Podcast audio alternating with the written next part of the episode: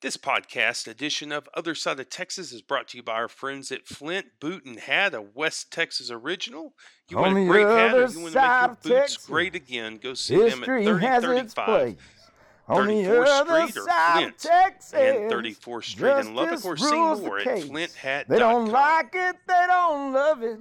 They say we're all wrong, but on the other side of Texas, Hoss, we roll along. Howdy. Thanks for tuning in and thank you for hanging out on the other side of Texas. I'm your host, Jay West Texas Leeson. This edition is being brought to you from Midland, Texas. Feel the energy. The midway point between El Paso and Fort Worth. I'm here pre taping the program as my daughter and I head down to Fort Davis for a weekend of camping. This program is, thanks to you and you sharing with friends, gaining great momentum. And uh, at least that's what our marketing folks tell us. I do it for the fun and I do it to hang out with you and tell stories from this side of Texas, but uh, it seems like it is beginning to catch on according to podcast and website traffic, etc. But the feedback that we get is that the greatest asset is our interviews. And that said, we wanted to bring you bits from recent interviews that, for different reasons, probably most of all newsworthiness and the merits of the interviewees, deserve to be heard again. So today, what we want to do is bring you four different interviews, bits from four different interviews with notables such as Congressman Jodey Arrington of Lubbock, State Representative Chairman Four Price of Amarillo, St. Arnold Brewing Company's Brock Wagner, and former Texas House Speaker, the man from Hale Center, Pete Laney. First up, there's lots of tension at present amongst sorghum and pork producers, caught up in what could become a global trade war and a tariff war. Here now from Congressman Jodey Arrington discuss a meeting with the president and the president's word that he quote will have our backs.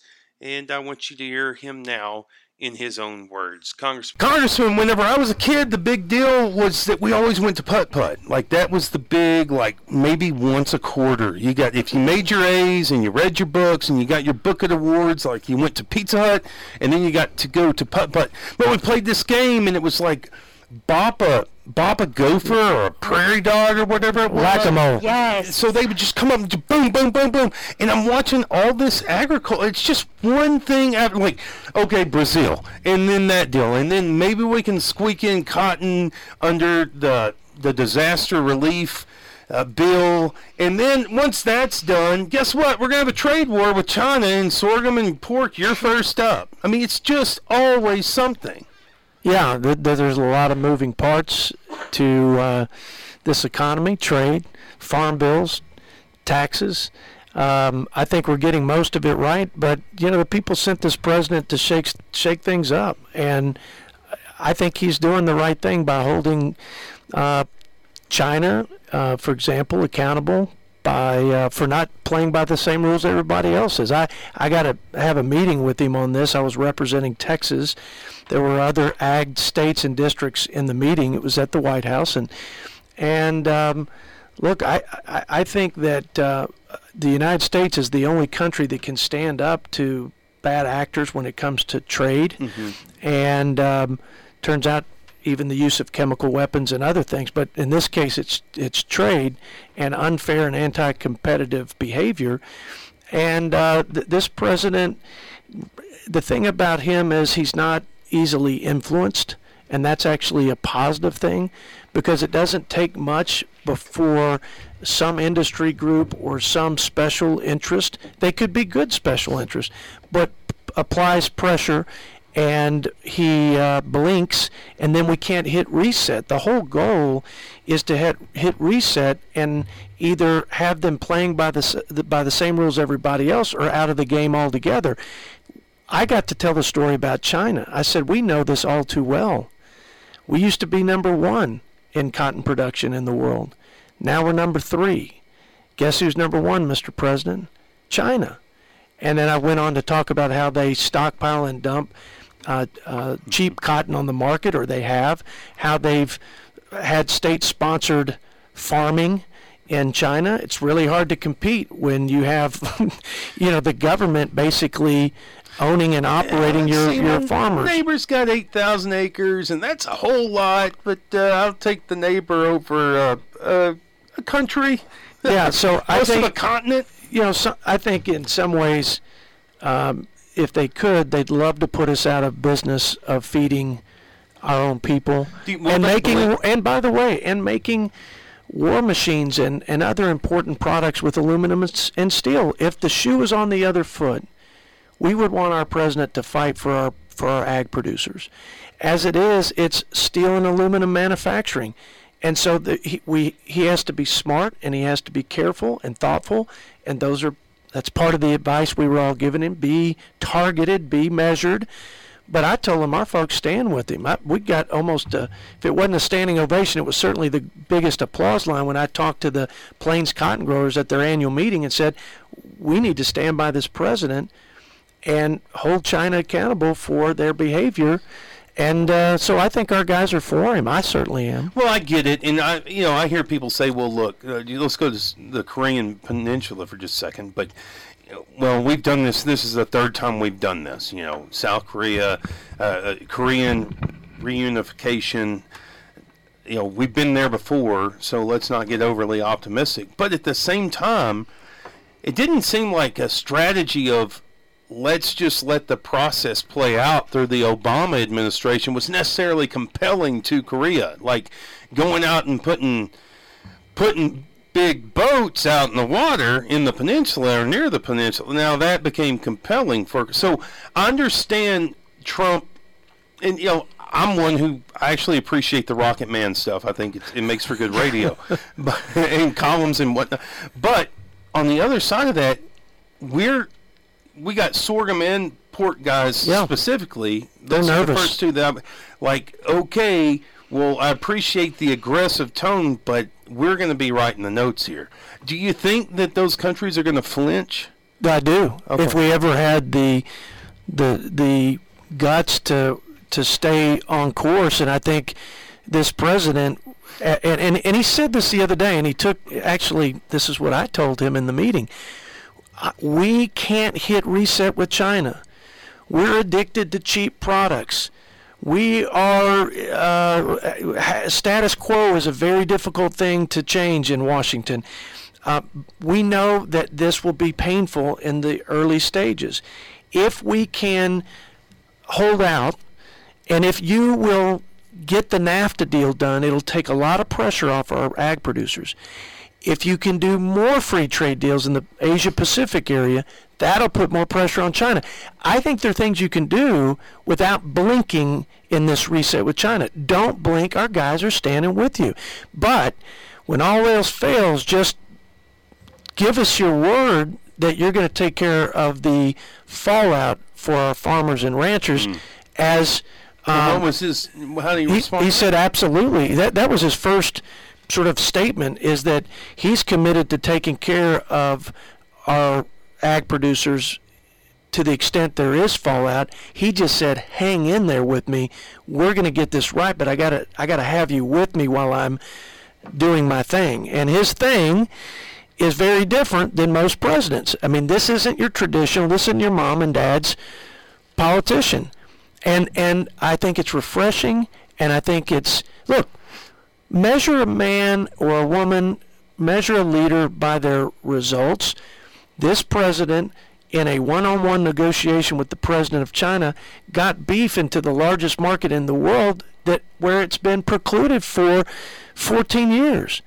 Same thing with pork in South America just measure, I think, and judge this president by his results because his personality is a little uh, unnerving and his style can be unnerving, his methods, and I don't even subscribe to to to any of or all the above all the time, but I I do believe that he's got this country and the manufacturers and producers' best interest.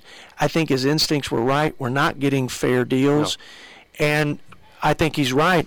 We need to bring back the made in America not necessarily superficially just to go out and buy things because it's made in America, but to maintain the ability to make stuff. We don't want to be a, a pure service economy. That's not that's not a strong future for this country. You know what a big economic hit's going to be whenever all these news agencies have one guy whose job it is just to monitor the president's tweets, and then whenever the whenever that's in the next cycle or he wins again, there's going to be a lot of people out of jobs. Yes. And more more jobs lost in media. I want to switch over with you here to Snap and what you're seeing. What do you think the reforms will be in Snap?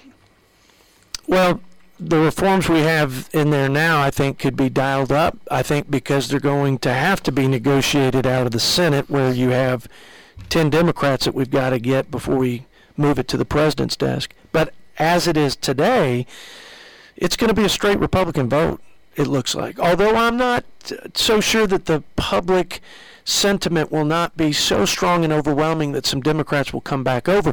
Because if you think about it, this is a pretty reasonable and measured step in the right direction with respect to work requirements. We're just saying if you're 18 to 59, meanwhile, the rest of us have to work till we're 64 before we can uh, earn our benefit of Social Security. But we're saying if you're an able bodied adult, 18 to 59, you have to work 20 hours a week to receive the benefit. We're not kicking you off of the of the food stamp roll. We're saying like in privately employed? Or are we talking about WPA? Like they're going to go down and help build the wall? Or I mean, listen, there's six million surplus jobs in this country, and I credit a lot of that to the, the tax and regulatory oh, relief. The, the jobs that I mean, what about the jobs that quote unquote no Americans want to do? Well, um, there are no Americans that want to do those jobs because we've created a system where they don't have to have those jobs. As my dad always said, you want a man, you want a system where people don't go hungry, but you, I mean, where they don't starve to death, but you want to keep them hungry enough that they're looking for a job. You and I were in, I went to a function that you were speaking at in Stamford with young professionals, and we were at the, uh, at the Cowboy Hall. Yes. There in Stamford. And heart tapped Charlie Stenholm, and and we were there, and there were twin brothers, and one of them ran a huge operation in Wichita Falls, and he buses people out, right? Yeah. To to Stamford, and he pulled me aside and said, "Hey, look, I can't get people to work because." Unless I like pay them a lot more than what market value is, because they have comfortable settings, uh, they everything's taken care of if they went to work for me, then they would lose these benefits.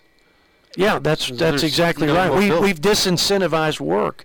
I think the food stamp program or supplemental nutrition assistance program is part of the problem, but there are lots of them. Me- Medicaid. I mean, you have people that uh, are showing up at emergency rooms where it's the most expensive way to provide care when all they need is a primary care doctor, but there's no skin in the game, there's no shared cost. So why wouldn't you go to the emergency room? There, it's look, the system is riddled with um, disincentives for responsible behavior, but in this case, we get the first big bite, I think, at the welfare reform apple. And oh, by the way, a, a president of another party was a leader in this regard, and his name was Bill Clinton. He signed Welfare to Work in, in 1996. You should go back and read his remarks. We can't trap people in the cycle of dependence on government. We didn't create welfare to be a lifestyle. You would think it was Ronald Reagan talking. So I don't know where we he lost our way. pragmatic, though. Yeah, he was a pragmatic. Absolutely. But we need some pragmatic Democrats to get this reasonable work requirement so that we can incentivize people to be their best, to enjoy the blessing and dignity of work, and the best way out of poverty is work. I love the capitalist side of you, by the way. hey, I tell you what, people people may draw the wrong conclusions about me. Uh, again, a great note uh, from Morgan. I'm loving the podcast. I listen to it every morning from iTunes. Being able to listen to the prior day's episode the next morning is awesome.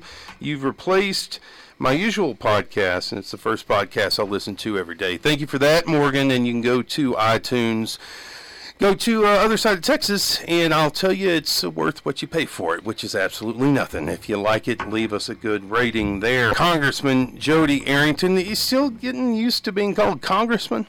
You know, Jody. Is Jody is. You know. Cotton Eye Jody. Cotton Eye Jody. You know that oh, was that's another thing. That's but first that, yeah, Congressman. Okay. First Congressman. Well, now Look, here's the thing. I knew two two things made me very proud, and it it was a good signal that we were making some progress. When I had a meeting with the speaker, he had a, several of us around, and he asked us to give sort of five minutes worth of what we were, what was on our minds, what we hoped to accomplish. This was, you know, several months ago, probably, maybe, yeah, several months ago. And uh, he got to me, and before I could get anything out of my mouth, he said, "I know, I know, cotton, cotton, cotton," and uh, that that I thought we we're making some progress, and uh, people know what we're here to do. And and then, of course, when my colleague on the uh, commodity subcommittee that oversees Title One, when he introduced me for my five-minute remarks, said, uh, "And I yield to the gentleman from Texas for five minutes, Cotton Eye Jody." I said, "You know, that's okay. You know, it's okay because uh, we had a lot of help from a lot of folk, some from the Cotton Belt." And some from other parts of the country, but everybody pulled in the leadership. I give a lot of credit to to Speaker Ryan, Kevin McCarthy, who came out here for an event in Lubbock and claimed that he had as big a cotton district, I think, as I did, and I, I took exception with that. Mhm. But you In know what? everybody. Uh, oh, nice. but you know, uh, yeah, he did in front of everybody, didn't he? so I think he for- said something so about much for that good desk. yeah, you know what? Now you're up in the balcony. I let him say whatever he wants if he's going to help carry the water to get cotton back in the farm bill safety net, and he did.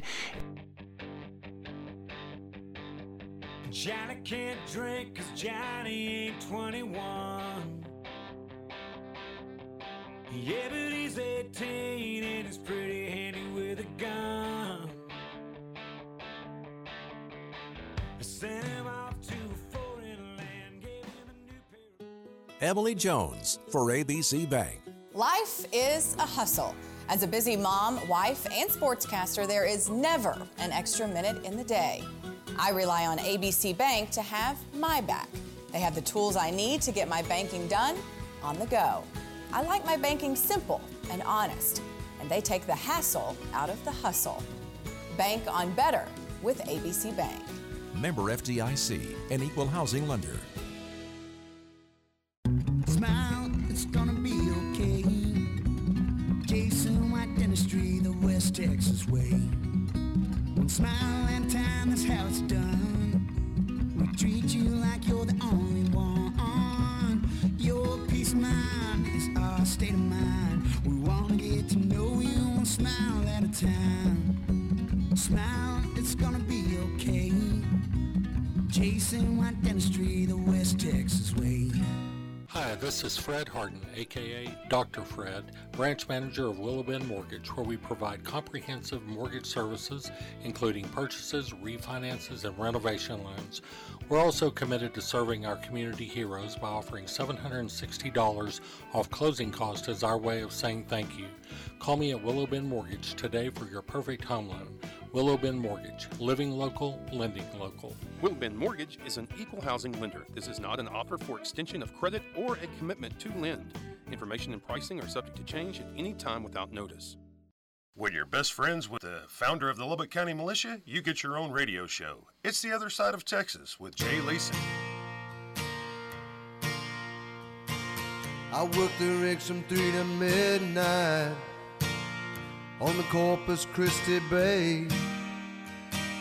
I'd get off and drink till daylight, sleep the morning away. The following segment is brought to you by Racer Car Wash, voted Lubbock's best wash for five years running. Stop into one of five convenient locations across the Hub City for the best wash around. I use them and you'll love them too. Find your closest location at racerwash.com and go ahead and sign up for that VIP pass while you're at it. Well, in light of Texas Attorney General Ken Paxton's announcement this week that the state would, in fact, join a multi state lawsuit against Purdue Pharmaceutical, pointing to them as the quote, pain in the state's opioid epidemic. In light of this, it makes sense to revisit our conversation with State Representative Four Price, chair of the House Select Committee on Opioids and Substance Abuse. Lots of insights from the chairman, which preceded the Attorney General's announcement, and as you listen, may give grounds for the Attorney General's case against Big Pharma. Enjoy the following. Well, Four Price is a four term state representative from Amarillo. He is the pride of Potter County. Chairman Price leads the House Committee on Public Health, which has jurisdiction over all matters pertaining to protection of public health. Four Price, welcome on. Hey, thanks, Jay. I appreciate the invitation. Nice to uh, nice to join you this afternoon. Well, always good for you to come on. This has been your first time on in the new format, right? It is. Like It we is. were West Texas Drive, went to other side of Texas, and and here you are. Um, so you chair the newly created. Well, I say newly. you must be thinking, "Wow, this has gone on a long time." Karen as well.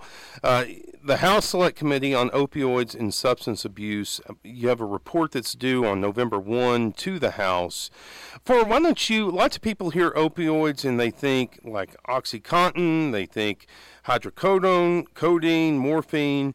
Whenever you tell people what the terms opioid, what the term opioids means, how do you describe it? Well, there's there's certainly lots of varieties of opioids, uh, drugs that are derivative derivatives of opiates. You know, like Vicodin, even some of the uh, OxyContin, hydrocodone, some of those very commonly prescribed drugs. But uh, there, there's a whole you know host of drugs that are sort of encompassed by the term opioid, and so you know it's not just an illicit drug. Um, often it's a prescription that has been legally obtained and then either illicitly used or not used to its fullest extent, and it becomes an addictive uh, um, problem for the person or someone in that family who received the prescription. So when we talk about opioids, we're really talking about a huge grouping of, of uh, drugs, and that can include uh, some forms of, of heroin and other illicit drugs as well. So I want to get into whatever you can divulge about findings in your committee so far. I mean, how much time a week are you putting on this for? Well, there's there's work being done on this every single day. Now we've had two hearings. We started our hearings in March, and then we had a hearing last week. We'll continue to have hearings all the way through the summer into the early fall, so that we have time to prepare a thorough report, as you mentioned, uh, by the uh, November deadline. But what we're learning is, um, you know, statistically, we're hearing a lot of information right now about how broad the crisis is in Texas. And so nearly eight of every 100 Texans have a substance use disorder.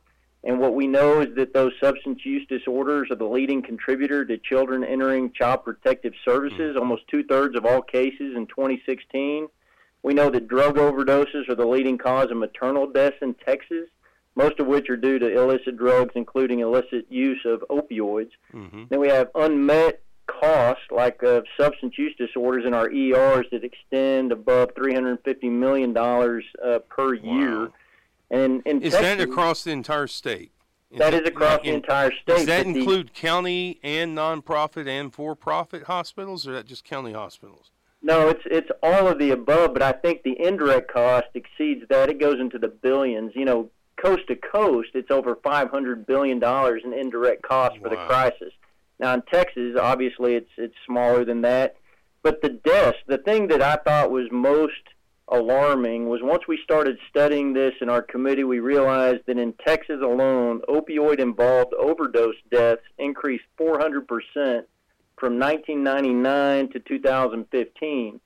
And so it's costing taxpayers, it's costing individuals, obviously, you know, ruining lives and, and unnecessary deaths. And and I really do applaud the speaker for you know identifying this as an issue and saying let's let's as a state take steps to uh, you know mitigate and alleviate some of the crises we're seeing coast to coast before it gets you know uh, any worse in Texas. Well, based upon what you, I saw a stat today that said that 70%, there's been a 70% increase just between 2016 and 2017, a 70% increase in opioid overdoses in the Midwest. Based upon what you've seen, is is that stat valid in Texas? I don't think Texas is as in poor shape as some of the states in the Midwest and some uh, down in, uh, like for instance, the East Coast. New Hampshire's had a real uh, difficulty. I think uh, you, you come inland, and West Virginia has been, you know, often cited as a, Yeah. a state in poor In condition. Ohio. and Ohio, But- but Illinois, some of these but states in the Midwest have had that- real difficulties. But we aren't statistically in as bad a shape, but we are going to get there if we don't take some Okay. steps, you know, proactively Yeah. to uh, eliminate some of the problems that they have faced. And uh, Chairman, I was interrupting you there, interjecting, though you strongly drove past me, and I really I appreciate that. but uh, I was going to say we aren't as as bad a shape yet because those have been lingering issues there in Appalachia and and off to the west of Appalachia. But uh, the the crisis, so far as I understand, hasn't been as as bad in Texas, but it hasn't lingered as long as it hasn't in other places. Yeah, that's that's that's probably a good way to put it, and something I think you'll find interesting. Since I know you focus on rural issues um, on this show, we had testimony at our first hearing. There was a national study outlining the 25 worst cities uh, in the country uh, with regard to overdose deaths and and overprescribing, and you know Mhm. there were a lot of data that went into that. But they this study identified four Texas cities in the top 25 Wow. one of them was Amarillo, one of them was Longview, one of them was Odessa, and the other was Texarkana. Wow. Now, those are four cities that are, you know, not what I would call, you know, necessarily urban, and three of those four cities are located geographically near uh, a neighboring state. So, you know, one of the things we're going to focus on is preventing bad prescribers' practices with ensuring a strong PMP, but we're also going to try to eliminate some doctor shopping, bad patient practices too, because I, I, you know, anecdotally, you just got to think that there are people picking up prescriptions in different states, and if those states aren't talking to one another, um, it makes it easier to abuse the system and abuse those drugs. In Texarkana, Longview, and Amarillo, and which other one? Odessa. Odessa. Wow. So, I want to I want to get into the repercussions here, but I just want to ask you politically, Chairman Price. This must be a pretty difficult issue whenever you get into because essentially what you're going to begin to do is take on big pharma. You're going to take on big pharmacies, uh, big pharmacy producers, but you've also got to stand in line in not stand in line but you're also got to advocate for your county hospitals that are absorbing the costs from big pharmacy what's that like as you deal with it to the extent that you want to get on into that on public radio Well, I don't radio. necessarily frame it quite that way or see it quite that way. I mean, obviously there is a a need for the appropriate use of opioids for both long-term uh, care for folks who maybe have cancer or in the last stages of their life, Mhm. hospice care, that kind of thing. And then there's also pain management uh, needs. So, you know, first of all, I don't want to give the impression that we are just against all use of, of some of these, you know, pharmaceutical products because we're not as a committee at all. But we definitely want to, you know, eliminate or, you know, do everything we can to stop the, the problem that exists from getting worse. And I think there's things that we can do. We're already identifying some strategies that are going to put us in a position to make strong recommendations in the fall prior to the 86 session. And again, I mean, I'm sure that, that not all, you know, a big pharma is going to love our recommendations. I'm sure not all uh, prescribers or patients will love our recommendations because if you really study these issues, there's a shared level of responsibility up and down that spectrum from the manufacturers to the prescribers to the distributors, you know, to the uh, patients themselves. So I, I'm, you know, I look at it, you know, it's it's sort of apolitical in a sense because it doesn't matter what part of the state you're in, what party you belong to, or what your economic status is. This is an issue that's affecting Texans in every part of the state.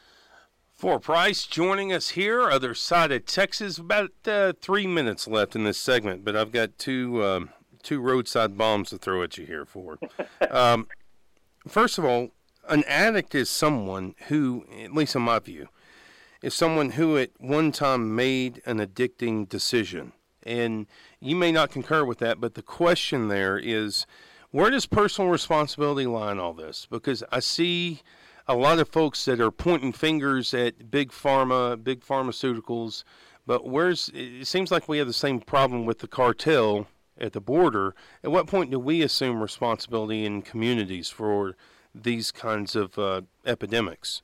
Well, there's absolutely a level of personal responsibility, no question. But it, some of these addictions to opioids are a little different than some of the other, for instance, illicit drugs.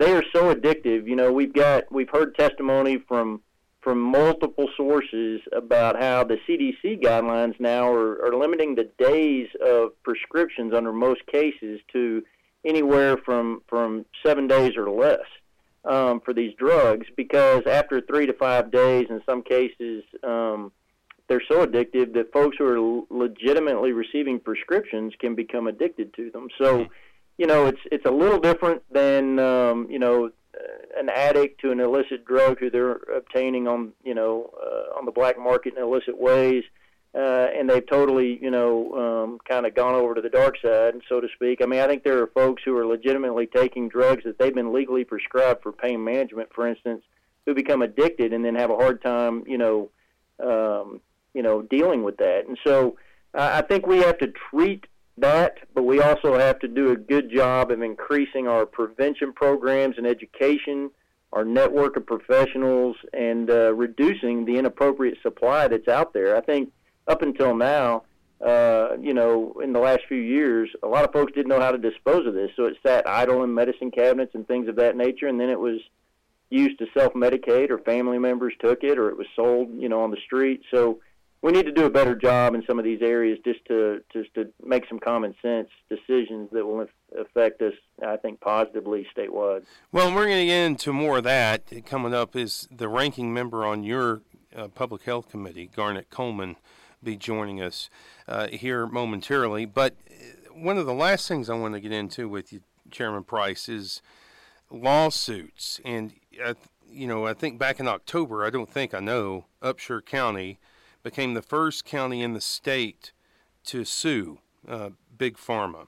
And it seems to me that whenever you talk about unmet costs in Texas at $350 million, a lot of that would be counties absorbing that cost through health care and county hospitals.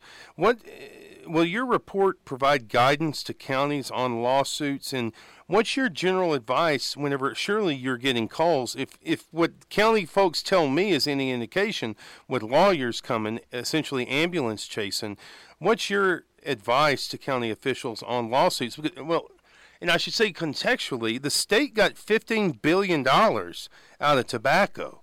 And surely there's something coming. What's your stance in all this? What's your advice? Well, we're, we've got a, a set of charges that the Speaker has identified and, and instructed us to follow with respect to our committee's work. Mm-hmm. None of those charges, you know, instruct us to study litigation or give – give guidance with respect to litigation. And I know a number of counties statewide have have uh, joined in lawsuits against certain manufacturers because of unmet costs. Now, whether those are successful or not is really totally separate and apart from what we're doing. We do not plan to, you know, weigh in on that litigation. We're gonna we're gonna follow the charged uh, instructions that we receive, you know, to the letter. We're gonna make our recommendations um, I really think that, that counties, you know, have to evaluate that for themselves because different counties are certainly uh, out of all 254. There's there's a lot of differences between you know what costs are out there. Now the 350 million I've referenced was what we heard in testimony. Those are just ER costs. Circle A, spread out wide. Grab your partner, go home wide.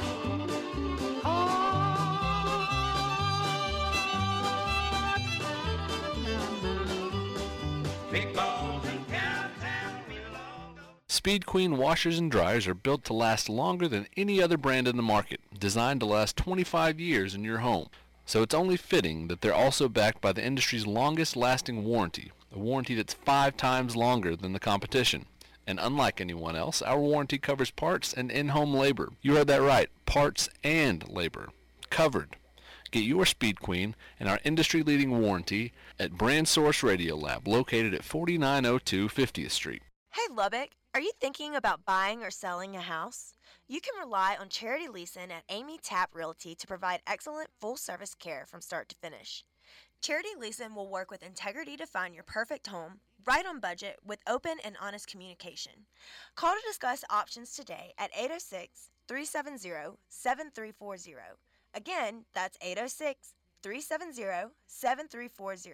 And check out charityleeson.com and Charity Realtor on Facebook. Howdy, Jay. West Texas Leeson here. I'm going to tell you about my friends at Flint Boot and Hat. They've been building hats since 1994 and repairing boots, I guess, since forever. My dog chewed up my ostrich boots. Jared and his guys replaced the heel, made them look new again, put new pulls on, and at a super affordable price. They've resold my boots and they build great hats. Love these guys. Go check them out. 3035 34th Street or Flint Boot and Hat Shop at Flint and 34th Street. See more at flinthat.com. Molded out of red clay and baked in the West Texas sun to perfection is the other side of Texas with Jay Leeson.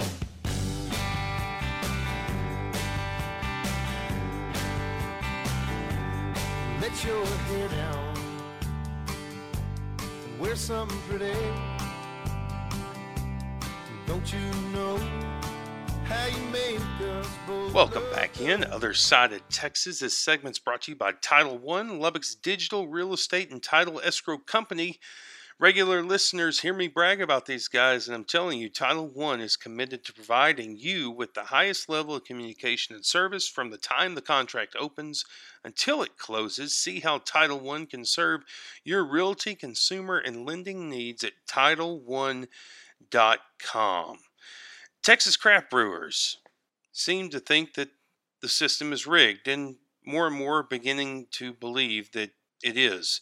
The system is a prohibition era three tier, which keeps the beer producers, the distributors, and the retailers financially separate and independent. At least that's what it's supposed to do. In Texas politics, however, the distributors now, the middle tier of the three tiers, seem to be running the other two tiers by political influence granted to them by what many say are enormous political campaign contributions. The distributors' recent legislative wins have come at the cost to the craft brewers. Hear now from the founder of the state's oldest and largest craft brewer. Four years ago, Texas craft beers experienced a big boom, and then last year, some say the carpet was pulled out from underneath them. Joining us on other side of Texas is the president and founder of St. Arnold's Brewing Company. He is Brock Wagner. Thanks for coming on with us, Brock. Oh, thanks for having me this morning. Well, tell Or it. Afternoon, I guess it is. Yeah, we're at the afternoon now. Maybe you've been taking something off the top there, Brock. Well, we we call it R and D. Okay. Tell us a little bit about St. Arnold's. When did you start, and how big is your production now? So I started St. Arnold in 1994, and I've been a home brewer prior to that. Uh, today we're Texas's oldest craft brewer, uh, which it's important to note we weren't the first. We just outlasted all the others. Um, and today uh, we're doing about 68,000 barrels of beer a year, uh, which makes us the largest craft brewery in Texas. Uh, but still, we're you know a drop in the bucket compared to the international brewing Company. So 68, give us, you don't have to name one, but compared to a big brewer, what do they usually do per year? So Anheuser-Busch InBev, just a U.S. operation, so the old Anheuser-Busch, they do about 100 million barrels a year. Yeah, we're we're a few hours of their production. A drop in the barrel, as it were. So Texas Yeah, historically, this this gets a little bit complicated, and I know that people really enjoy their craft beer, uh, me being one of them. But it goes up against Texas history and Texas political history in a lot of ways. Texas has three tier systems, and it's not just related to to the beer industry. It's also the liquor industry to an extent, but especially the automobile industry. For instance, Elon Musk recently tried to bring Tesla in to try to bypass the distribution angle and go straight production to home. Some will say that craft beer is a correlation to the automobile industry in Texas in that we do have these three tier systems. This is the way things have always been. Brock Wagner, why should things change for craft beer? So the three tier system, it's something that came about after Prohibition and says you can be either a brewer, a distributor, or a retailer, but you can't they can't cross.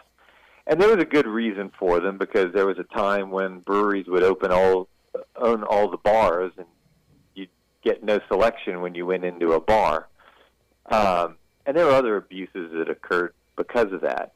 Now, it's the three tier system has evolved, and it needs to continue evolving to reflect kind of the current market environment. And every time it has evolved, uh, for example, back in, in 1994, around there when uh, brew pubs were first legalized, that was the first time you saw a kind of craft beer take hold here in Texas. Then they didn't evolve again until 2013 when we got a bill passed that allowed for breweries like ourselves to sell beer on premise. So prior to 2013, if you came and visited St. Arnold's, I could give you a beer for free, but I couldn't sell you a pint, Hmm. uh, which obviously is a pretty bad business proposition. Um, we got that change, and we also got a change because up before 2013, brew pubs could sell their own beer on premise, but they couldn't distribute their beer at all.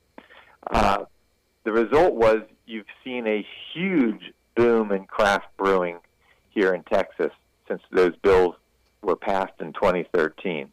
There's about 250 craft breweries in the state today, whereas 10 years ago there was about 20. So, I mean, you can see how when the law changes, it really helps the entire state. Um, the, that's all been good. Now, last year there was a step backwards when a bill was passed that um, would restrict some of the operations you can have on premise, especially if a bigger brewery happens to buy your brewery. Um, but it's important for these laws to continue changing. You know, one of the things we'd really like to see now is to be able to sell sell you a six pack of beer when you come visit the brewery. Yeah, rather than the jug. Well, we can't even sell you a, a uh, you know a growler to take home. Oh, Now, if you go to a brew pub, they can, but we but a shipping brewery like ourselves, Okay. cannot. That's a that's an important distinction there. So the House bill, the bill that you're referring to in 2017 that passed out of the 85th legislature, HB 3287. That was, I believe by Craig Goldman, who's a state representative out of uh, West Fort Worth. Some call that bill an extortion tax or a dock bump tax.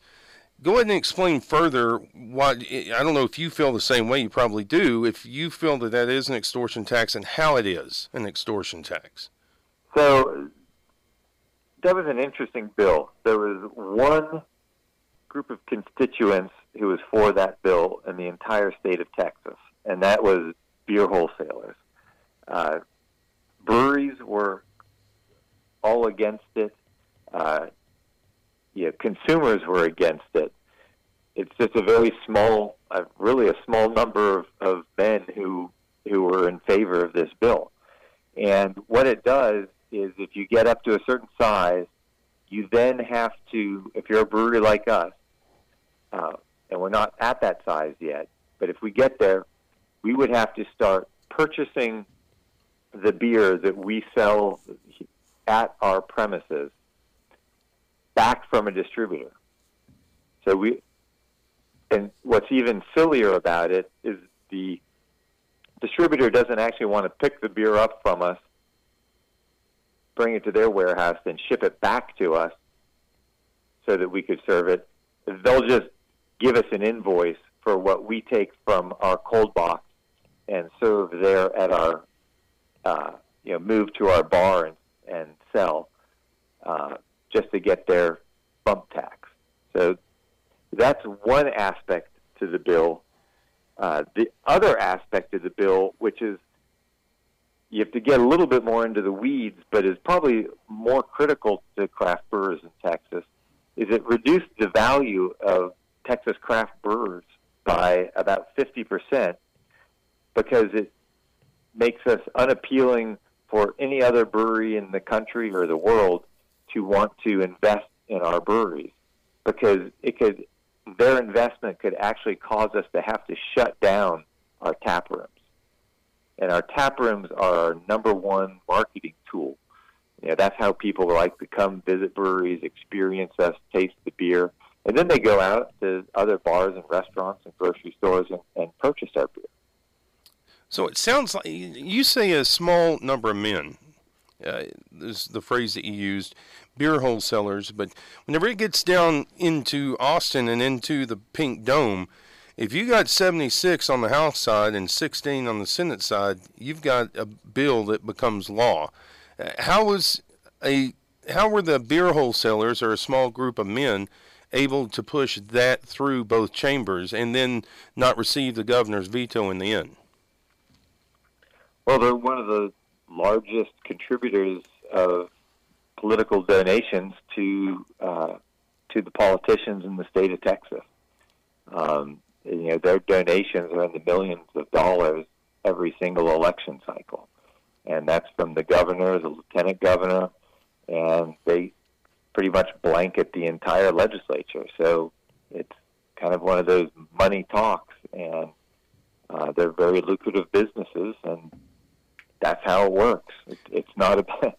Unfortunately, this is one of those cases where it's not about what's good for the state of Texas, or, you know, the people, the consumers, uh, the overall economy. It becomes very much focused on on some individual businesses. Uh, I'm going to go through some rapid fire here, Brock Wagner, and I know that we value your time and thank you for coming in. But I've got I want to know how you started. Did you start like in your bathtub or your garage? I mean, you saw an opening. obviously, you saw an opening before '94 and knew that there would be the opportunity to establish to found a craft beer. How'd you start? So I started out as a home brewer. I was actually in college. It was the RA in my dorm that taught me to homebrew. So technically, I am using what I learned at Rice. Although this is not what what my parents thought I was. Doing. Wait, was it in the dorm, Brock, or was it in a It residence? was in. It was in the dorm. Nice, nice. Those private school kids. You know, you never know. wow. Well, and we, yeah, and I kept homebrewing. It, it really that became my passion. I would do it on weekends after college. When I was when I was working on coming up with uh, the name for the brewery, I started thinking, well, I wonder who the patron saint of brewers is, and I started doing research, and I found Saint Arnold. He was a great guy. He was the Bishop of Metz from 612 to 629, and he was known for running around the countryside telling all his parishioners, do not drink water. Water's bad, which was true back then. To drink beer is a gift of God. He was he was a very popular bishop. I have no no interest in selling St. Arnold, but I've been approached by every you know major brewing company that exists. But should you want to, or if people are just looking to invest in your brewery, it has actually scuttled investment in some other small craft breweries after this bill got passed. Wow. Know, what we're faced with is be more like, let's say, your your your parent broadcasting company was told, well, if you're purchased by a larger broadcasting company, you can get the frequency, but your show can't be aired anymore. Hmm. And Man, so you're really making it hit home now, Brock. Yeah, well, that's kind of what what that build does. So suddenly, nobody really is, is going to be interested in, in investing in the parent company of your uh, you know of your radio. No. Uh, So tell me, th- I've talked with guys who took that vote, and this is what they'll say to me that took the vote against you in 43287. They'll say, look, we have a large number of people who work in these wholesalers and in these distribution companies in our district, and we voted for those jobs because this could be an upheaval to the entire uh, beer industry in Texas. What do, what would you say to those who who make those kinds of arguments? am I allowed to say on the air? Uh, we'll- We can edit that out. okay. Uh, that that is the biggest bunch of malarkey that I've ever heard. Um, that is not going to cause distribution jobs to go away.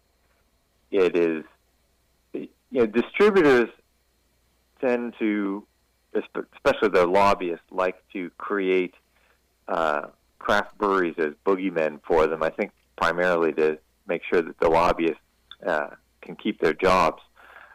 But every time the laws evolve in a positive way for craft breweries, the amount of craft beer that these distributors sell goes up. And they make more money selling our craft beer than they do the, the big mass produced brands. It's this fear, this they view the economy and the market for beer as a zero sum game. And I'm actually an economist by training, and I can tell you every time you look at something as a zero sum game and that's the way you start behaving, what actually happens is the pie shrinks. What we're trying to do is get these laws to evolve, which will actually grow the pie. And everybody will benefit from it. But there would be zero loss of jobs that would have occurred if they didn't pass that bill. That bill, that that is complete smoke and mirrors, look over here kind of thing. There's, there's no basis to, to that statement. It's tough because we don't have the money to donate that the big brewers do. And unfortunately, as long as money becomes the uh, the driving force in politics, as long as that's the case, it's going to be hard, and you know, the end result may not be what's actually best for the state of Texas. We hope that you'll come back on as things begin to heat up as we go into the 86th legislature. Well, I appreciate your having me. I really enjoyed talking to you. Well, it's been great. Brock Wagner, again, founder of St. Arnold. Go starnold.com.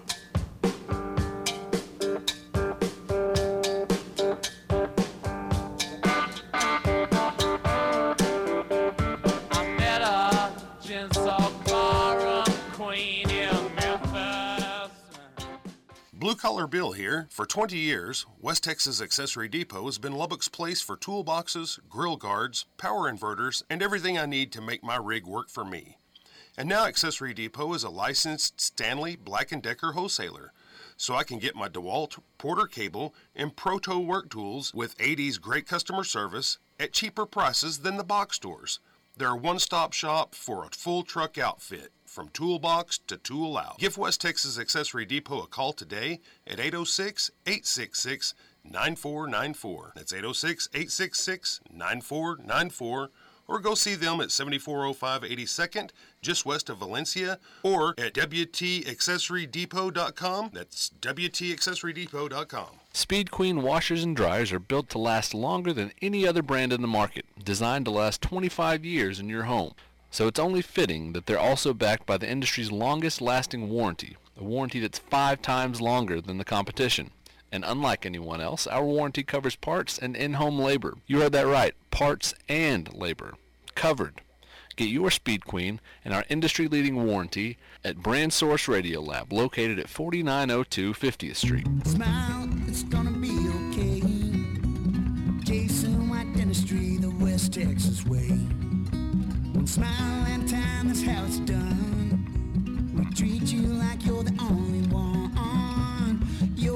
Peace of mind is our state of mind. We wanna get to know you one smile at a time. Smile, it's gonna be okay. Fixing white dentistry the West Texas way. But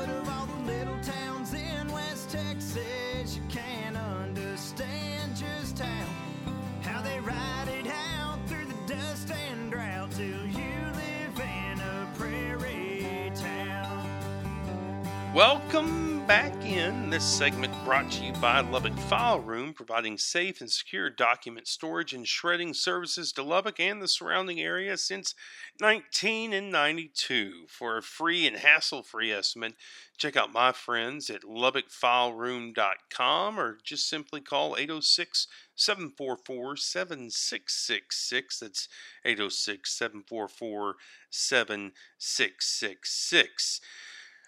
I don't know if you've heard or not, but the hottest political race in Texas right now is the one that you've not heard about, the one that's gradually growing to a boil.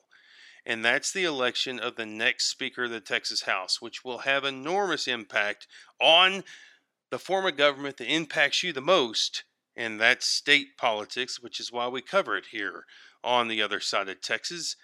Pete Laney is a former five term speaker we discussed with Speaker Laney what it takes to win an open seat like we have at present and what the next speaker must do if they intend to be elected speaker. Uh, Pete Laney, former Speaker of the House, joining us here, other side of Texas.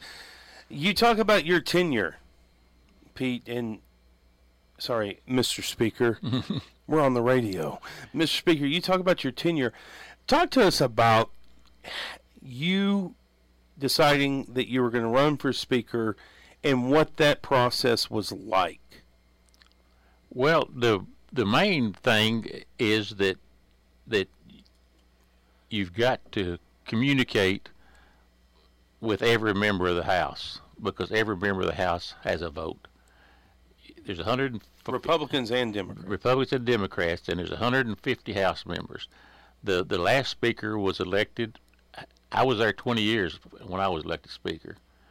Uh, the speak, the present Speaker was there four four years Yeah. when he was elected, uh, and he was elected in a bipartisan manner.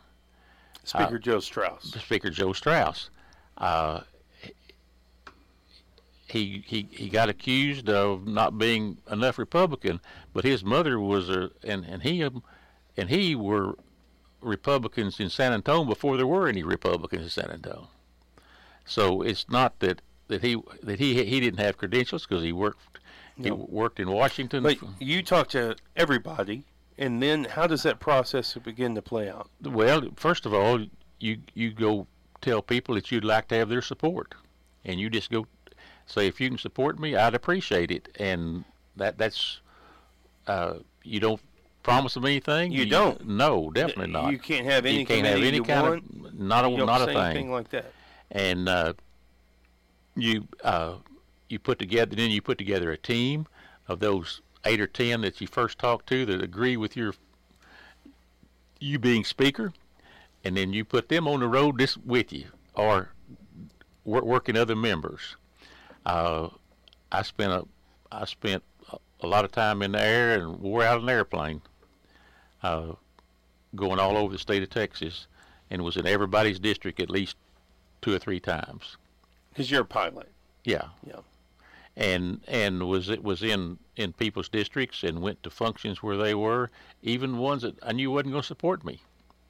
Uh, and uh, but uh, I uh, uh, I worked hard at it and put together a team that uh, uh, and then at at a point in time I when I had the 76 votes, well I told all my opponents that I had the 76 and did they want to be, and all but one of them did. How long was that process? Oh, it was probably six months. Six months. Or, or How- well, it was actually probably, uh, yeah, at least, yeah, it was probably at least six months. So the full process. When did you have 76? Oh, I can't remember the day we announced it, but it was. Would you say it was like halfway through or three quarters? Oh no, through? it was three quarter way through. Okay. Yeah, it. So how vital is it to coalesce that support early on? Well, as much as much you try to get as much support as you can as quick as you can, because first of all, you never know who is going to be there because it's it's a lot of it's going to happen before the some of it happened before the primary. Uh, some of it's going to happen. A lot of it's going to happen before the general election, Mhm. and and you really don't know who's going to. So you you got to work both sides. Uh, because you don't know who's going to be there. you don't know who's going to be there. Yeah, and I think that there are five to ten seats that people expect Democrats to turn. Well, or, the- or there, the there'll, House. there'll be some changes. Yeah. And and but you you got to you got to take that into consideration. Uh, now, if you've been there a while, you're not you're going you're not going to support a opposition to a sitting member.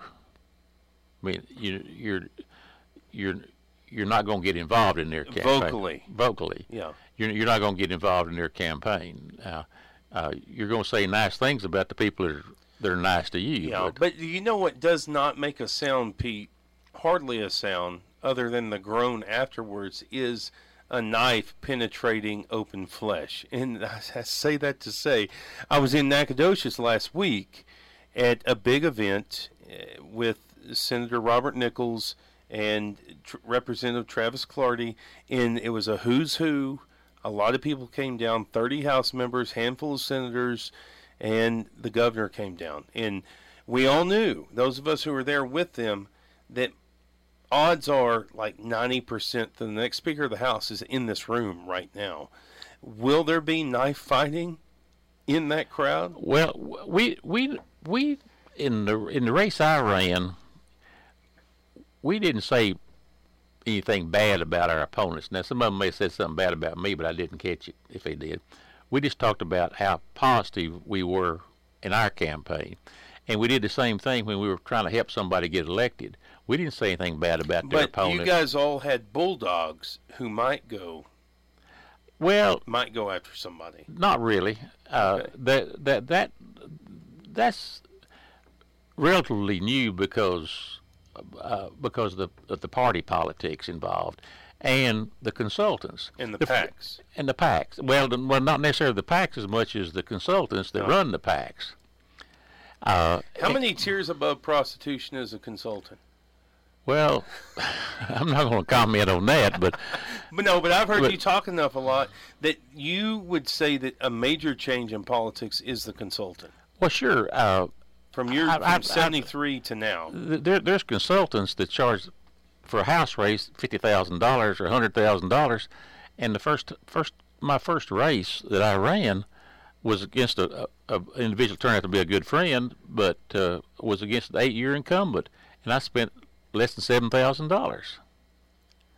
Uh, Whenever you and you nor Delwin, whenever you got pitted together in the same district, Delwin Jones, Mm-hmm. no consultants involved there. no, Because a Well- consultant would have said, "Don't ever ride to events with your opponent." Well, that's which right. is what you and Delwin Jones did. Right. Well, and and uh, consultants sit in an office in Austin, Texas, or in Dallas, Texas, or somewhere, and tell you how to run your district, run run a race in your district. And uh, you know, the the person that helped me the most in my race was a guy I went to college with that happened to be the uh, news editor of the Plainview Daily Herald, and because he said something nice about me in one of his columns in his in his editorial column, uh, they took his column out of the newspaper because he said he was being too partial. But he he you know he advised me about uh, uh, and and wrote a lot of my press releases and stuff, but he did it as a friend, and uh, we graduated from high school. His name was Mike Wall, a, a great individual and a, and a real good friend. That'll do it for this remote version of Other Side of Texas. Hope you enjoyed all those great interviews that we lined up for you. A reminder that next week, on Monday, as always, we'll have Braddock on Texas, Scott Braddock Quorum Report. And then what happened over the weekend, a news segment that we'll introduce on Mondays with the Lubbock Police Department, the craziest things that they saw and what they did about it. Off the bat, first will be the Police Chief Greg Stevens himself with us on the show on Monday. And then we'll jump in with Mike Collier, Democratic lieutenant governor candidate who will join us in studio on Tuesday. Plenty of saucy things, I'm sure, coming from Collier on Wednesday, as always, executive editor of the Texas Tribune. Ross Ramsey. And then on Thursday, I don't know if you've heard about this piece or not, but I read it and was just captivated by Stephen Whitmer.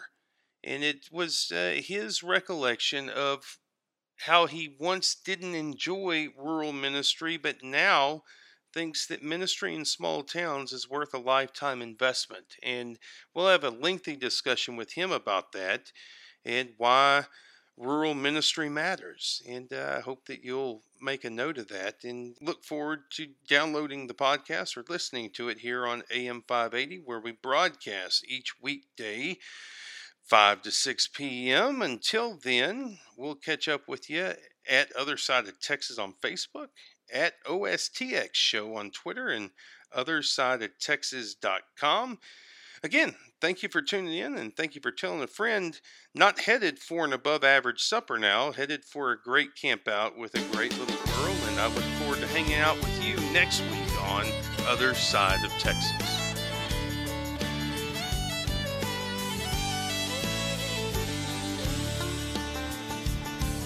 If you haven't climbed up to Enchanted Rock, Drink a cold shiner down in Luckenbach.